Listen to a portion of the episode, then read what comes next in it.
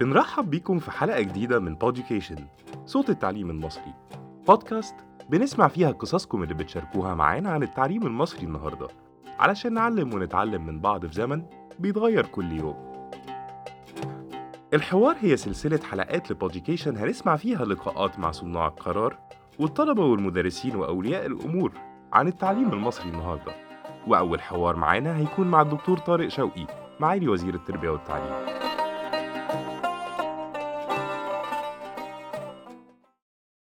وزارة التربية والتعليم والتعليم الفني ابتدت مشروع تطوير التعليم سنة 2018 اللي النهاردة بيطبق على صفوف رياض الأطفال وسنة أولى وتانية ابتدائي. ومشروع تعديل نظام التقييم الثانوي اللي بيطبق على سنة أولى وتانية ثانوي. وإحنا في ظل أزمة الكورونا الجميع بقى متاح له نفس فرصة التعلم التعلم عن بعد. وعلشان نعرف أكتر رؤية وزارة التربية والتعليم عن التعلم عن بعد استضفنا في مكالمة هاتفية معالي الدكتور طارق شوقي وزير التربية والتعليم. دكتور طارق بنرحب بحضرتك في أول حلقات الحوار من بوديكيشن أهلا بيك حميد أهلا وسهلا. دكتور طارق الدولة المصرية ووزارة التربية والتعليم استثمروا في رؤية تعليمية بتطبق على عدة سنوات دراسية. إزاي ده قدر يساعدنا في وقت الأزمة الحالية؟ بالذات في السنوات اللي ما حصلش فيها تطوير. بعد الموقف الحالي بتاع كورونا أضفنا للسنوات الأخرى اللي كانت محرومة من التطوير عملنا لهم منصة إلكترونية بيتم بنائها وإحنا بنتكلم. آه، زي learning management system أو منصة إدارة تعلم بس على مستوى المدرسة. فبقى في فصل افتراضي أو virtual classroom متاح بدل الفصل اللي كنا بنروحه. بقى هيبقى في فصل يجمع الولاد اللي كانت في الفصل مع المدرس بتاعهم. كل واحد في الأطراف دي قاعد في البيت. وخلينا بالتعاون مع وزارة الاتصالات اللي ما عندوش access خالص هنديله SIM card ال data package هتبقى ببلاش لو بيدخل المواقع بتاعت التعليم. كده بقى في المكتبة الرقمية اللي هي فيها طلعناها من جوه بنك المعرفة مناهج التعليم قبل الجميع وحطيناها في مكتبة لوحدها. جالها في أول 12 يوم بعد الحظر 48 مليون page view يعني دخل تصفح المحتوى بتاعها 48 مليون مرة.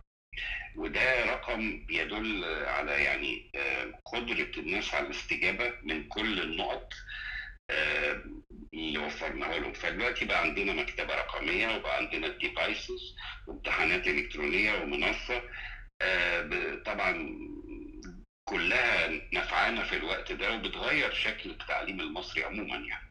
حضرتك في مقولة شهيرة بتقول في كل أزمة تكمن فرصة عظيمة إيه هي الفرصة اللي بتشوفها وزارة التربية والتعليم في الفترة دي؟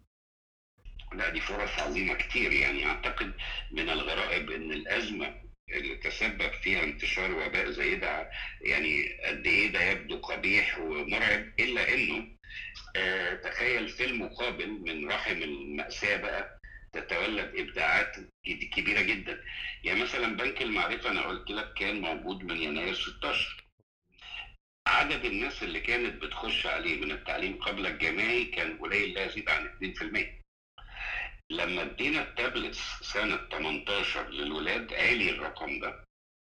ولكن كان موجود عليه سنة 18 المناهج اللي النهارده حطيناها على المكتبة الرقمية. كانت متاحة. كانت من أول كي جي 1 لجميع السنوات كانت موجودة باللغة العربية ما كانوش بيبصوا عليها. لما اتحطينا في الموقف إن كلنا في البيوت اكتشفوا عشان كده دخل عليها أهو قرب ال 50 مليون ده ما كانش هيحصل من غير أزمة الكورونا. وفجأة اكتشف أولياء الأمور بالملايين والولاد إن في ثروه كانت عندهم ما كانوش بيطلعوا عليها أعتقد إن يعني إن الولاد تعرف إيه اللي متاح ليهم ده مكسب هائل هنجني ثماره بعد انتهاء الأزمة الحالية. مثلا فكرة الفصول الافتراضية لو كنا اتكلمنا عليها قبل الكورونا كانش حد هيلتفت. القضاء على الدروس الخصوصية تم في أسبوعين. لما الناس اكتشفوا إن هم اولا ما يقدروش يروحوها كان لازم يعتمدوا على نفسهم. قاموا اكتشفوا اللي إحنا عاملينه لهم واكتشفوا إن ما كانش في داعي يروحوا الدروس. ده ما كناش هنقدر نحققه مثلا من غير ده كله. لما اضطرينا ما نعملش امتحانات لسنوات النقل استبدلنا الأسسمنت أو التقييم التقليدي بتقييم الحقيقة أفضل تربويا اللي هو based على ال projects أو على المشروعات. الخطوات دي لو حضرتك بصيت عليها مع بعض إن الولاد تعرف to access content دسمه زي دي وتكتشفها وإنها تبطل تروح دروس خصوصية وتعتمد على نفسها وبعدين تروح تعمل مشروعات فيها research وبحث بدل الامتحان الكلاسيكي اللي بيقيس الحفظ ده حصل لملايين من الطلبة ما كانتش مستفيدة من التطوير قبل الحظر بيوم واحد.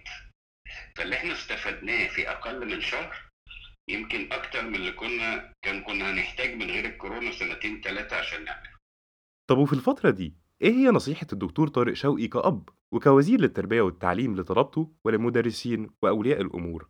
والله يعني بنحاول نقول طول الوقت يا جماعة دي فرصتنا نراجع نفسنا إحنا كنا بن- بنعمل إيه ودلوقتي ممكن نعمل إيه ولعل الناس وأولياء الأمور يكتشفوا إنه دورهم تشجيع ولادهم على التعلم مش يجيبوا لهم يشتروا لهم نتيجة التعلم. يعني الأداء أو أفضل خدمة تقدمها للطفل هي تشجيعه على إنه يقدر يتعلم لوحده.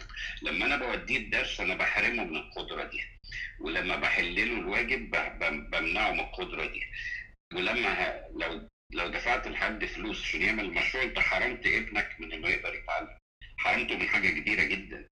فيمكن دي فرصة نديهم نكتشف مواهبهم مع بعض ونعرف إن هم الحياة مشيت من غير دروس. وهتمشي من غير دروس. وهتمشي أفضل. على الأقل الولاد هتتعلم.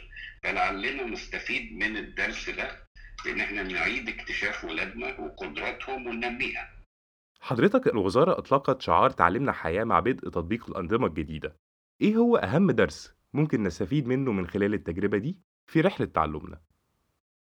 يمكن حتى الهاشتاج البسيط ده اب- نبتدي نفهمه دلوقتي إن هو مفيش حاجة مهمة في الحياة غير اللي بنضيفه فيها لمن حوالينا يعني فمش هنقدر نضيف حاجة لو كانش عندنا مهارة أو علم حقيقي فتعليمنا حياة لأن إحنا بنتعلم طول حياتنا. التعليم مش مقتصر على الفصل ولا على المدرسة. ادي إحنا بنتعلم في البيت بنتعلم من القراءة بنتعلم من إن إحنا نتصفح المكتبة الرقمية. آه، مش لازم ألتزم بالمنهج بس. ممكن أقرأ حاجات تانية أقرأ في حاجات تهمني. لما الولاد تعمل مشروعات هيكتشفوا بيحبوا إيه وما بيحبوش إيه. فيمكن الاكتشاف الأعظم إن إحنا نفهم ليه قلنا تعليمنا حياة لأن الحياة ما هي إلا عبارة عن رحلة. بنضيف فيها للي بعدينا للي جاي بعدينا. مش هنعرف نضيف ولا ننفذ من غير ما يبقى عندنا مهارة. وده كل اللي التعليم بيحاول يبثه في الولاد من هم صغيرين. إزاي يتعلم بقية رحلة حياته. دكتور طارق شكرا جزيلا على وقت حضرتك. وأكيد دي مش هتكون آخر مرة نستضيف حضرتك على بوديوكيشن ميرسي ليك يا حميد وليكم كلكم وبكده نكون وصلنا لآخر حلقتنا النهاردة. شاركونا قصصكم من خلال صفحاتنا على ال social media وهنذاعها على صوت التعليم المصري.